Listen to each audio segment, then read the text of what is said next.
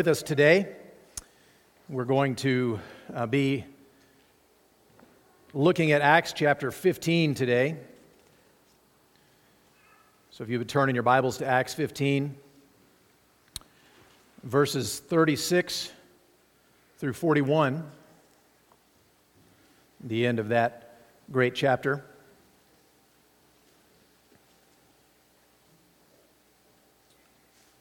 I think it's appropriate. The 15th chapter of the book of Acts, starting in verse 36. And after some days, Paul said to Barnabas, Let us return and visit the brothers in every city where we proclaimed the word of the Lord and see how they are. Now, Barnabas wanted to take with him John, called Mark. But Paul thought best not to take with them one who had withdrawn from them in Pamphylia and had not gone with them to the work. And there arose a sharp disagreement, so that they separated from each other. Barnabas took Mark with him and sailed away to Cyprus.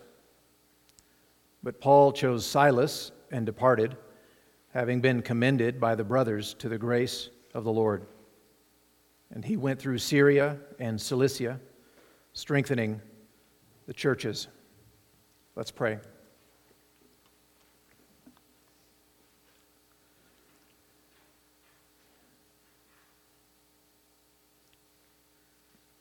Father, we join together in prayer this morning, crying out to you because we need you. With your word open in front of us because we need wisdom from your word. And we rejoice that we have your spirit within us. We need strengthening. We need conviction. We need help. We need healing.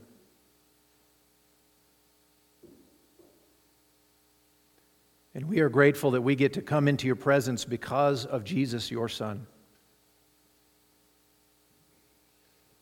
who has opened the way for us. That we get to be in Christ and therefore called your sons by faith. This morning, as we turn to this passage and look at a very difficult time in the history of the early church, a very difficult time in the life of one of our heroes in the faith, we ask that you would help us glean wisdom for our own situation. Help us to hear from your word today.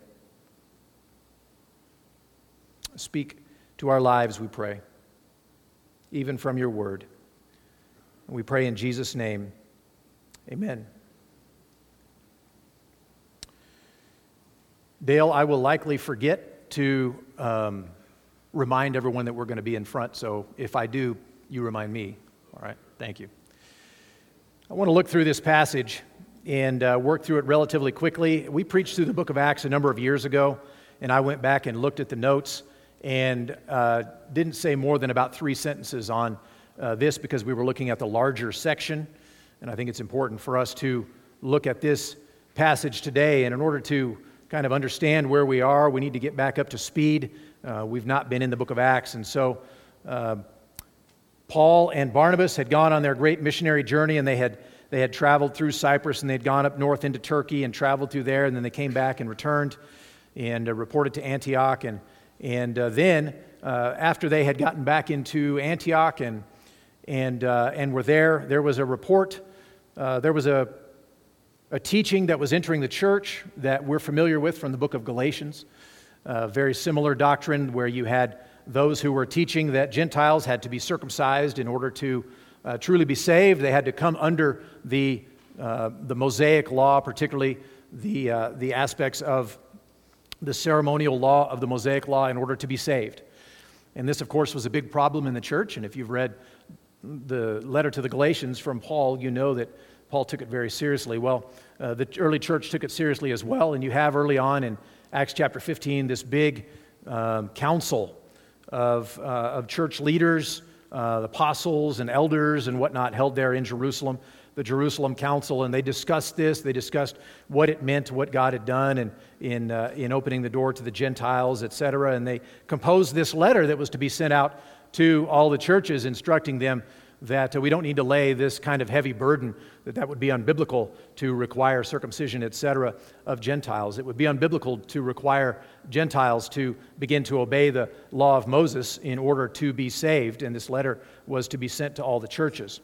And so it's in that context where uh, we have uh, what we find here in our passage today. And and so they've paul and barnabas have gone on their first missionary journey and and we have read about uh, if you read the book of Acts, you've read about what they've gone through and the, all the churches that have been planted and the different places they've, uh, they've traveled and preached the gospel, the different ways they were received, sometimes wondrously, and uh, sometimes uh, being stoned and run out of town, etc. And now, after all that's gone on, they've been back in Antioch after some days.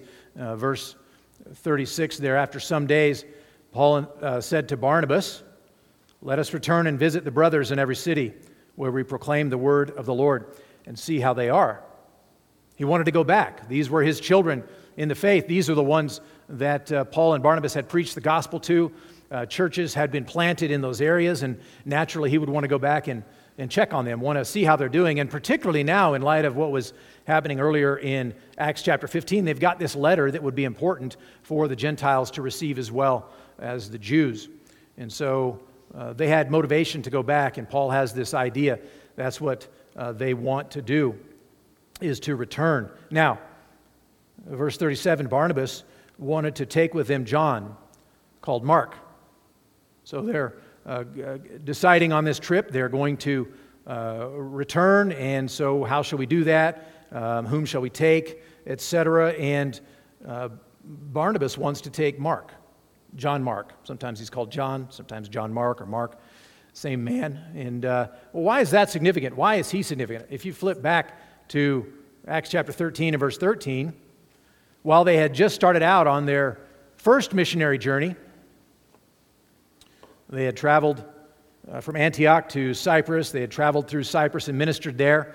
And they sailed from Paphos, which is a city in Cyprus, and, uh, and traveled up into towards Turkey or Asia Minor there verse 13, now Paul and his companions set sail from Paphos and came to Perga in Pamphylia. So they arrive in Asia Minor there, Pamphylia and Perga. And John, that is John Mark, left them and returned to Jerusalem. Seems like a throwaway line almost, just uh, something mentioned in passing, but this is the same man that is being discussed here at the end of chapter 15, and Barnabas wants to take him along. We read elsewhere that, that actually Barnabas and, and Mark were cousins. So they, they were relatives, uh, and that may have been part of the motivation. Uh, also, may have been part of the motivation for Barnabas that he was the son of encouragement. He um, wanted, it seems, to minister to Mark in his brokenness. He wanted to go back to this man who had failed previously, who had bailed on the mission, go back to him and give him another shot, minister to him, take him along, and help him to succeed. That seems like something Barnabas would want to do. If you remember earlier, uh, Barnabas had been an encouragement to Paul as well. This is what Barnabas was like, this was his character. And so he's, he's related to Mark, and he has a desire to uh, help Mark and to minister to Mark, take him along as a co worker in this project. So Barnabas wanted uh, to take John called Mark. But verse 38 But Paul thought best not to take with them one who had withdrawn from them in Pamphylia and had not, had not gone with them to the work. Paul thinks differently about it. Paul is thinking about the mission. He's thinking about the success of the mission and wondering, actually deciding that it would be unwise to take one who had, had already bailed once. What if he bails again? Doesn't he endanger the mission? And isn't the mission very important? After all, we are taking the gospel uh, to a dying world. We are going back to these churches that are young and struggling and suffering. We want to see how they are, and we don't want to take along one who has already uh, failed in the attempt. So they look at the the opportunity very differently between the two of them. Barnabas wants to show compassion, and rightly so. After all, we all have failed. We all don't deserve a second chance, but it is wonderful when we get one. And Barnabas wanted to give a second chance, it seems, to young Mark, who had failed on the previous attempt. And rightly so. You could see things from Barnabas' perspective. And Paul, on the other hand, was thinking differently. He was thinking about the overall picture of what was going to happen on this mission. He remembered that previously on his first missionary journey, he had been stoned, he had been run out of town. There was a time when they tried to worship him as a god. There are real temptations and real dangers and real difficulties involved in missionary work. And in Paul's estimation, it wouldn't be worth it to take Mark along. He might crumble under that pressure like he did before. You can see where Paul's coming from. He's not wrong. The difficulty is that they, the two of them, see things so differently. That Barnabas was unwilling to go without Mark. From Barnabas' perspective, it seems like if Mark's not going, I'm not going. The trip's not going to happen. We're not going to do this journey. The mission fails from the outset if Mark doesn't go. He doesn't go, I don't go. Barnabas was unwilling to go without Mark, and Paul was unwilling to go with Mark. If we're taking Mark along, I'm not going, is Paul's position. And you can see how each one has his reasons for his position. You can see how there is wisdom in each spot from each position. But one is unwilling to go with Mark, one is unwilling to go without Mark. So they're at an impasse. What are they to do? Well, that's the simple crisis. I forgot to say that earlier. It seems like a simple crisis. Do we take Mark or not? You know, you and I could probably haggle that through in, in no time and, and, and come up with a solution to that. But with the, the principles that they had and the understanding of the situation, and, and they being the ones who, uh, who were in the fray, in their opinion, they were at an impasse. It's a simple crisis, but it's a crisis. And it gives rise to a sharp conflict. Point number two. Verse 39, the beginning of it. There arose a sharp disagreement so that they separated from each other. When we taught through the book of Acts, we saw that the church was moving forward in glorious ways. The gospel was going to new areas. It seemed like the Spirit of God was at work in, in wonderful ways within the church, and the, the, the cause of the gospel was advancing gloriously. And then you remember Ananias and Sapphira. What a tragedy. The church was, was going great guns, and then you've got this this couple that sold a piece of property, just like a lot of people were doing, to help the poor. But when they sold the piece of property, they lied about the price they had sold it for when they gave the money to the elders to dispense or to the apostles to dispense. It was their property. They could have sold it for a million dollars and said, We're going to give $250,000 to the needy. That's legitimate. That's wonderful. But instead, they lied about the price they sold it for, as if they were giving a larger portion or, uh, or the entirety of what they sold it for to the cause of the gospel. That was the problem. And what happened to Ananias and Sapphira? They lost their lives over it. So what was so wonderful, and there was, there was things were going wonderfully in the early church, and, and, uh, and God was doing miracles, and, and the church was spreading, and the gospel was going, and there's this tragedy. And then you remember how persecution arose, uh, even to the point of Stephen himself, who is a pillar of the church, a, a godly, powerful, spirit filled preacher, worker of miracles, servant, Stephen, is arrested and killed. What a tragedy. What a tragedy in the early church. And then we go along and we see the missionary journey of Paul. There are other bumps along the road and things like that, but you see the missionary journey of Paul, you see the gospel advancing, you see the struggles that Paul and Barnabas have to deal with, and all of that. Well, now we're about to start round two of that. And you think, where are they going to go now? What wonderful things are they going to do now? I mean, the, the, the first trip was amazing. What's going to happen in the second trip? This is going to be great. And at the outset, another tragedy. The two driving forces these two men of God can't agree. One saying, I'm not going if Mark's going. And the other saying, if Mark doesn't go, I'm not going. And so, verse 39, there arose a sharp disagreement between them. This word, the Greek word translated here, in uh, the ESV as sharp disagreement. Is probably translated in your Bible much the same sharp contention, perhaps, sharp disagreement.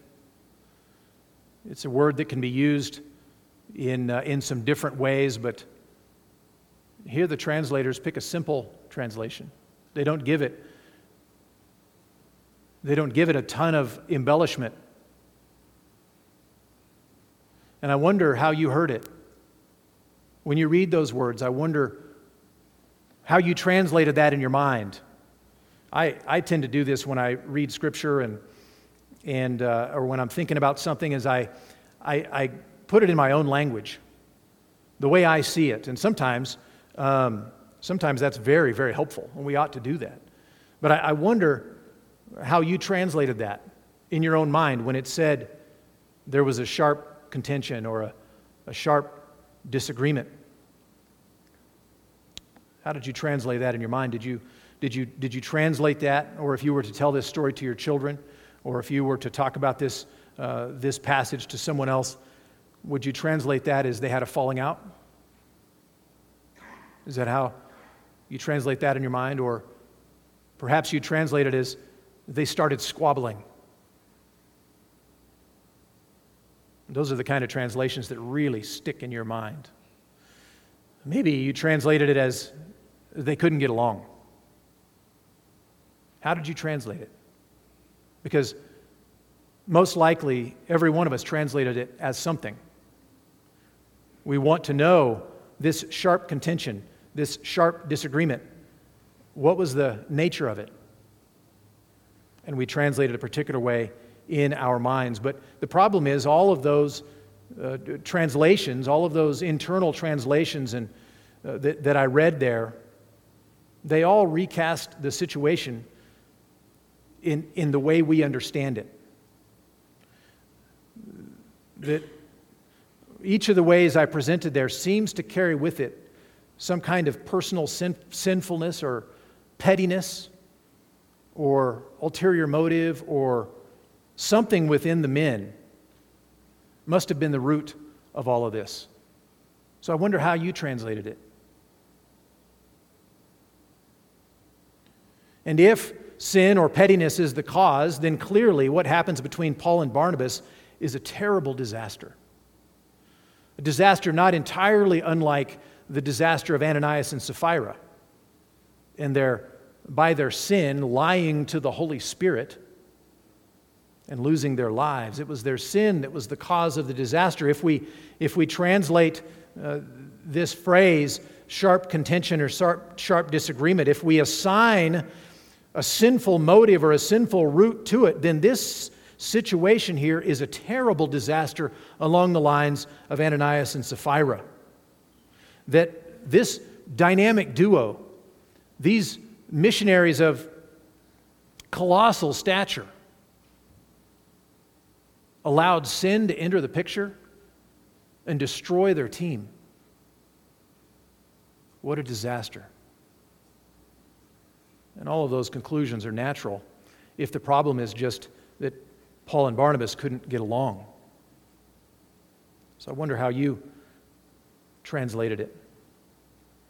And this is where it is very important to let the text speak for itself and to be careful in putting it into our own words so we can see what is really there. The text says, There arose a sharp disagreement so that they separated from each other.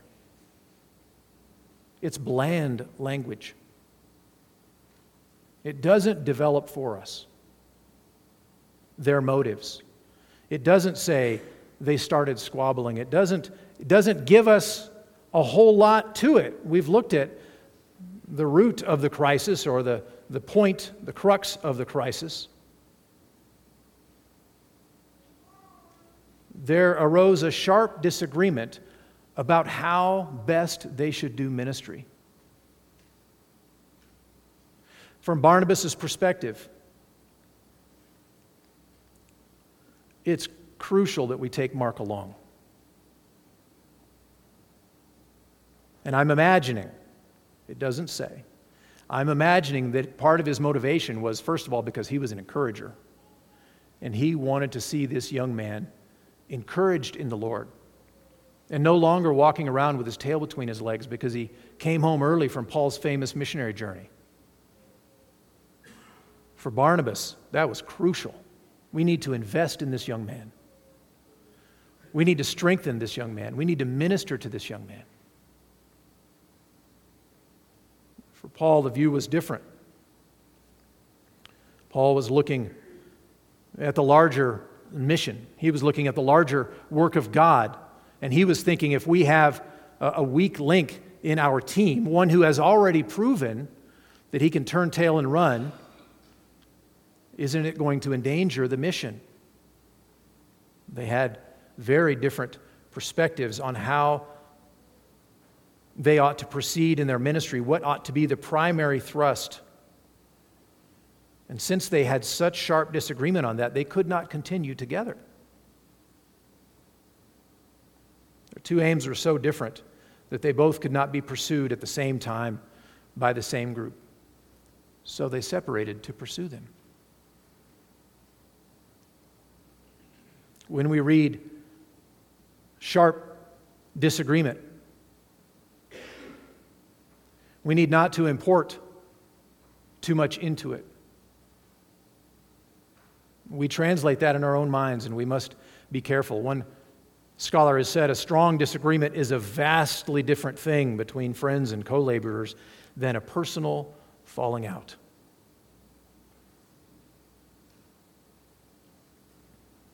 The differences, this scholar goes on, between these two giants of the faith were not rooted in pride, personal ambition, or offended feelings. They were rooted in different spiritual gifts, outlook, and calling. So let's translate sharp disagreement as sharp disagreement and not try to put our own reading on top of it and be wary of doing so. So we have a, a simple crisis, we have a sharp conflict with surprising consequences. Thirdly, they separate from each other. In the end of verse 39, Barnabas took Mark with him and sailed away to Cyprus. So you see what Barnabas' path is. In his mind, it's very important. It is vital that we minister to young Mark. Here is a potential missionary. Here's a servant of Christ. Here's someone else that we can take along with us, a co worker. Let's invest in him, and here's how we're going to do it. Here's how I'm going to do it, says Barnabas. And they go back to Cyprus just like they had gone to Cyprus in the first place. As if retracing the same steps, as if taking uh, taking Mark back to that place where his knees went weak the first time and walking him through it. He's going back to minister. And so Barnabas takes Mark and he goes and he sails away to Cyprus. But Paul, verse 40, chose Silas and departed, having been commended by the brothers to the grace of the Lord. So Paul, on the other hand, takes Silas along with him. And that name will become more and more familiar as you read through the book of Acts, as you read through Paul's letters. Silas was his, was his companion for many of those. He was in jail with him. He went through ministry of incredible highs and terrible lows went with him together. They were excellent companions, excellent missionaries together, excellent ministers together. Barnabas takes Mark, begins to retrace his steps. Paul takes Silas, goes to visit the churches starting in Syria and Cilicia. Verse 41, he went through Syria and Cilicia, strengthening the churches there, which, by the way, is heading towards Galatia. And if you remember the controversy that had arisen out of Galatia, that will arise out of Galatia, that gave rise to the book of Galatians, where Paul addresses that, it's tough territory. And so Paul and Silas go in to face those great difficulties. Barnabas takes Mark with him, and they begin to retrace familiar territory. There are two teams instead of one. And they're able to minister in unique ways because there are two teams instead of one. When our family went to Russia in 2007, we were there till 2010, we were with an organization called East West Ministries, and it had been born out of another ministry. Back in the Cold War days, there was an organization that arose called BEE, Biblical Education by Extension. You see, you couldn't hardly get in through the Iron Curtain in those days, in the, in the early days. I don't remember what years, maybe the 60s, 70s. I, don't remember when BEE was started. But what they, the way they uh, wanted to take the gospel behind the Iron Curtain to places where it was very difficult for a person to go was they would write out curriculum and mail it. And you remember, many of you remember uh, mail in Bible studies where uh, you fill out the Bible study and you mail it into the organization. They send you another one, you fill it out. It was that kind of thing. It was training, it was biblical education by extension. They could get behind the Iron Curtain because they were mailing in uh, uh, sheaves of paper and, and things like that. And so they were training pastors and they were training Christians and they were even doing evangelism and things like that behind the Iron Curtain, doing so from the States as they were mailing all their documents back and forth. That was the, that was the business plan, as it were. That was the model of their ministry. Well, then something happened, and the curtain fell. And a group of people were uh, within the BEE organization. They, they thought, this is our chance. We have been praying for this. Here's what we do we need to begin to send missionaries in a traditional sense to those places that were behind the Iron Curtain just, just months before. Let's, let's become a, a missionary mobilizing society that we can send actual missionaries into those places. Well, the people from BEE, the, there, were, there were portions who said, look, we're, we're set up to do training by, by means of literature. We, we write curriculum.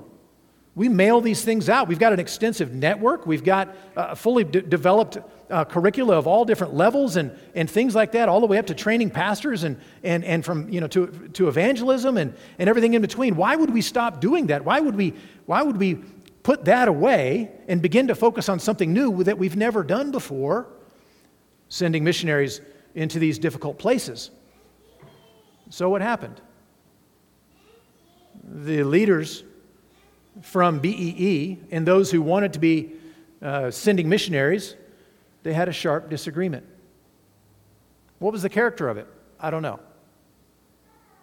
But we had two strongly competing philosophies of ministry. One is we go in person because we can now. We, we need to do that.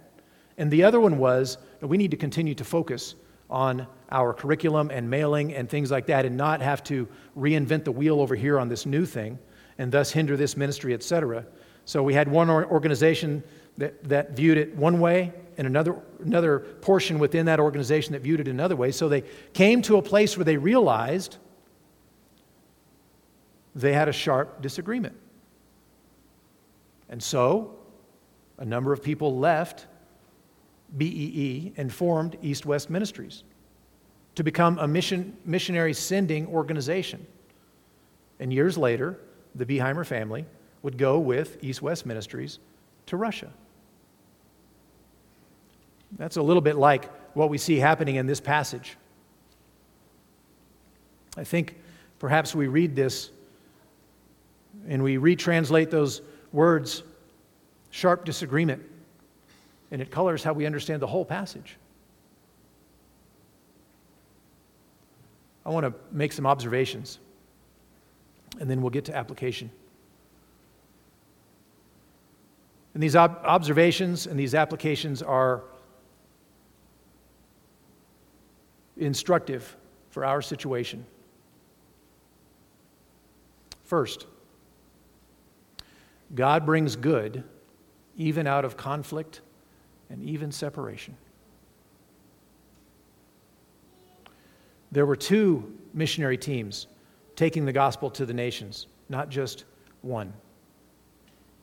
And they went different directions. And they focused on different soil, on different fields. And if you think about it, these two veteran missionaries now trained up their replacements, as it were. They trained up a second so that Mark was receiving training where with Paul he wouldn't have. And Silas was re- receiving training where he wouldn't have had Mark and Barnabas and Paul traveled together. So you see, uh, actually, multiplication happened from this. And this wasn't their plan, this wasn't what they thought up, this wasn't how they wanted to train new leaders, but it is something that God did. And I take comfort from that. Secondly, the separation that we do see here between Paul and Mark, particularly, is not the end of the story. When you read these verses, it seems like Paul and Mark are opposite ends of the spectrum and they are done for in their relationship. But that's not the end of the story. In fact, Paul will later on in Philemon 24, he will refer to Mark as a fellow worker. I would be very happy if Paul referred to me as a fellow worker. Quite an honor. And later in 2 Timothy chapter 4 and verse 11, Paul will say this Get Mark, speaking to Timothy, get Mark and bring him with you, for he is, a very, he is very useful to me for ministry. You see the redemption of the relationship? You see how years later, even after all this difficulty, Paul, who was so hard on Mark, it seems like, he took a hard line on Mark in Acts chapter 15. Later on, he will say, Oh, bring him to me. I need him. He is so useful to me for ministry. The breach was temporary. And in the working of God over time, their relationship was restored and even strengthened beyond what it had ever been before. We don't know what the Lord will do long term, but in this case, that separation was a breach that was later healed. Thirdly, as important as staying together is for the elder board, and it has been important, we have agonized and labored and prayed and wept for months and years. As important as staying together is for the elder board, there are some things that are more important. For Paul, one thing more important than staying together with Barnabas was the mission. For Barnabas, one thing more important than staying together with Paul was the opportunity for personal ministry to Mark. For church elders, one thing more important than staying together at all costs is being able to agree on what spiritual food is to be given to Christ's sheep. The resurrected Jesus commanded Peter in John chapter 21, he said, Feed my lambs, tend my sheep, feed my sheep.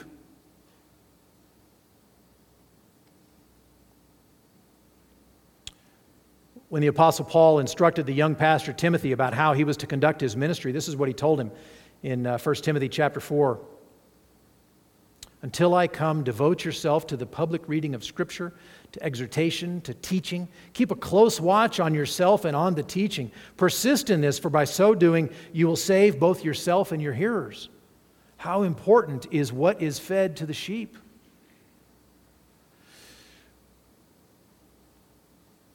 It's not always comfortable, but it is right for the elders to give this kind of weight to certain doctrinal differences. It has to do with what we feed the sheep. Paul said always to keep a watchful eye on ourselves and on our teaching because our spiritual health and your spiritual health are at stake. It's important. Keeping the elder board together as it stands has been very important to us, and that's why we've invested all of these months and all of that work and all of that pain and prayer and struggle to do so, to keep it together. But we recognize, and, and I want you to recognize, that it is not the most important thing. Agreement on how and what to feed the sheep is an even higher priority. That's a burden elders bear. So much for observations or implications. Let's look at application. First of all, don't be fearful of disagreement or even separation. Don't let it make you afraid. Jesus said, I will build my church, and the gates of hell will not prevail against it. And sometimes he uses situations like that of Paul and Barnabas to accomplish that purpose. Even situations like ours. And quite honestly, one benefit that I've already seen in this situation, and other elders have made the same comment families have gotten together with their Bible open to try to understand what we're talking about, to try to understand God's Word. They've begun to discuss these matters that we understand are important, and they're asking the same questions of themselves. Families who wouldn't normally perhaps have their Bible open do. People who wouldn't normally come to the elders with questions about theology or about understanding Scripture or about how this or that applies to my life or why does this matter or does this matter, those kind of questions which elders thrive on, they have come out of the woodwork. And so, amidst the pain and amidst the confusion and the, and the difficulty, I, I can see a glimmer of God working in the hearts of his people.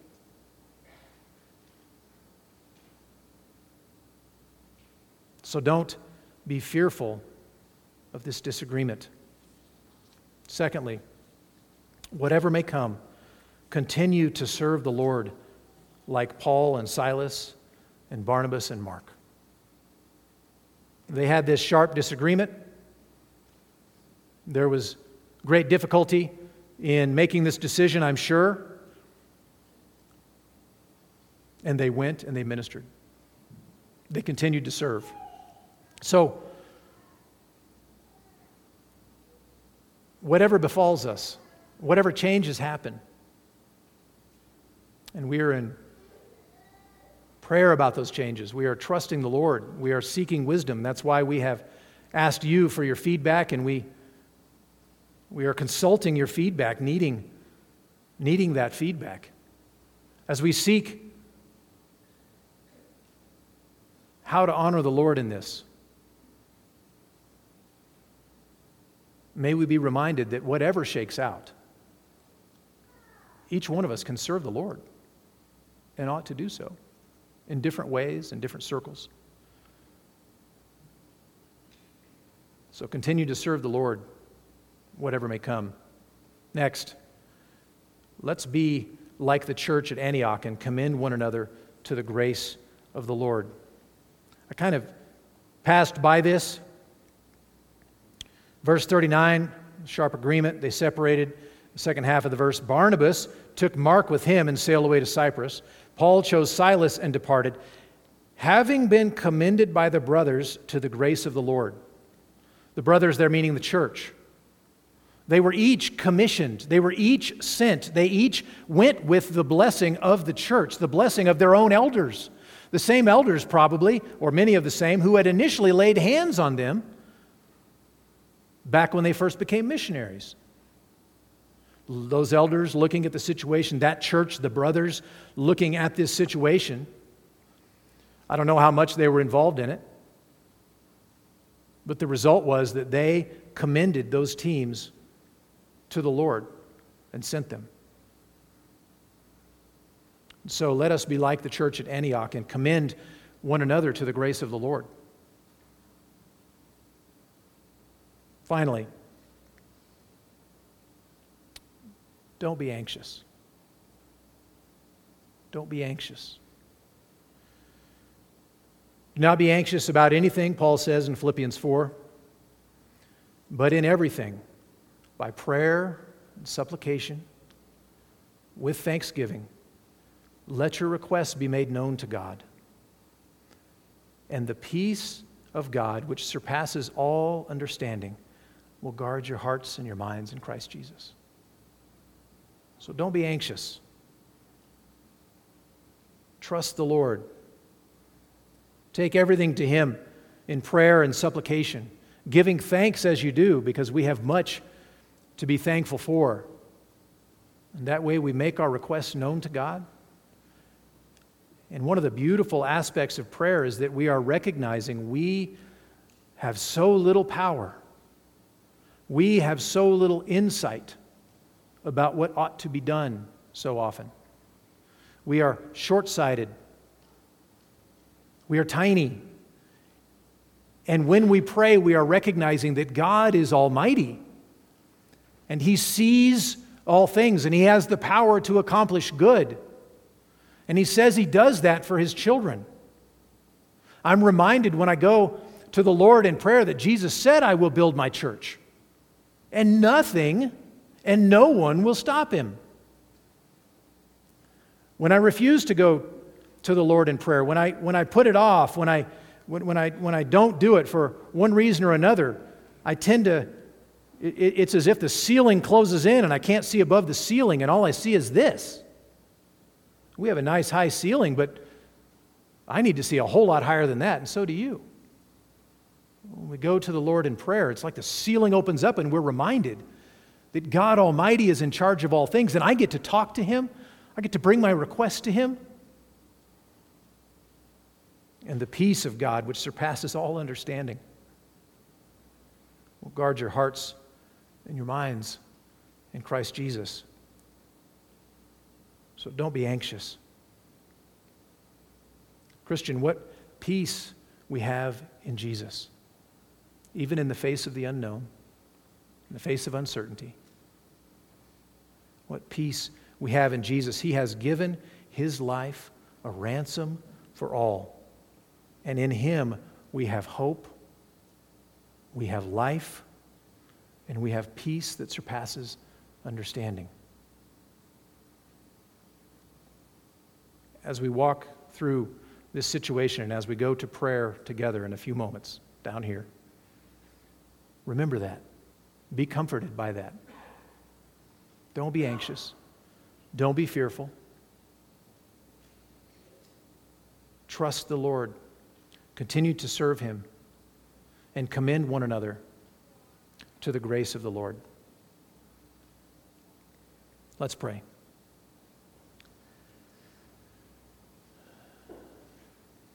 Father, we are indeed small short sighted, limited power. Not to mention the sin we have to deal with. And so we bring our church to you. And we ask that you would be at work here at Parkside. We ask that you would give leadership wisdom we ask that you would give folks in the congregation wisdom. We ask that you would shape our hearts and our minds and our thinking according to Scripture, that we would value what you value, that we would love what you love, that we would stand for what you would have us stand for. Help us to think biblically on this. We pray that your Spirit would work in our hearts to strengthen us, to be convicted by what we see in Scripture and to empower us to do it.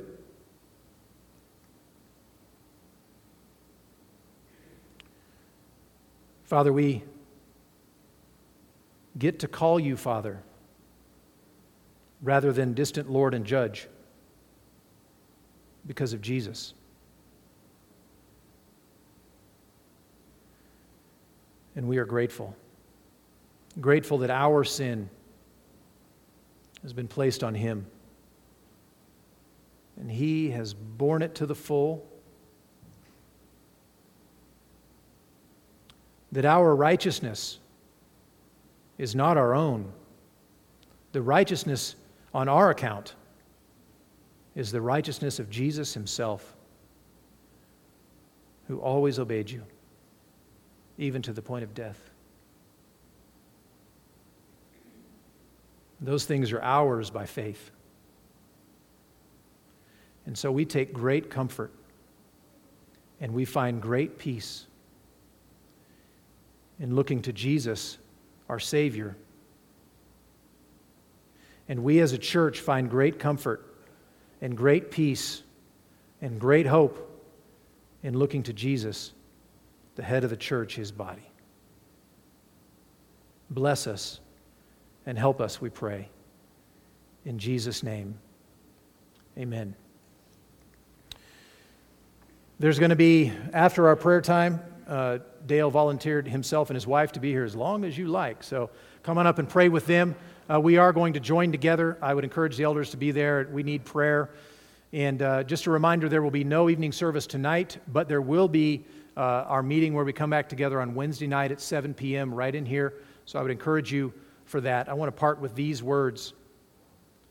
Paul, speaking to the Ephesian elders in Acts chapter 20, knowing he would never see them again, said this Now I commend you to God and to the word of his grace, which is able to build you up and to give you the inheritance among all those who are sanctified. God bless you all, and you're dismissed.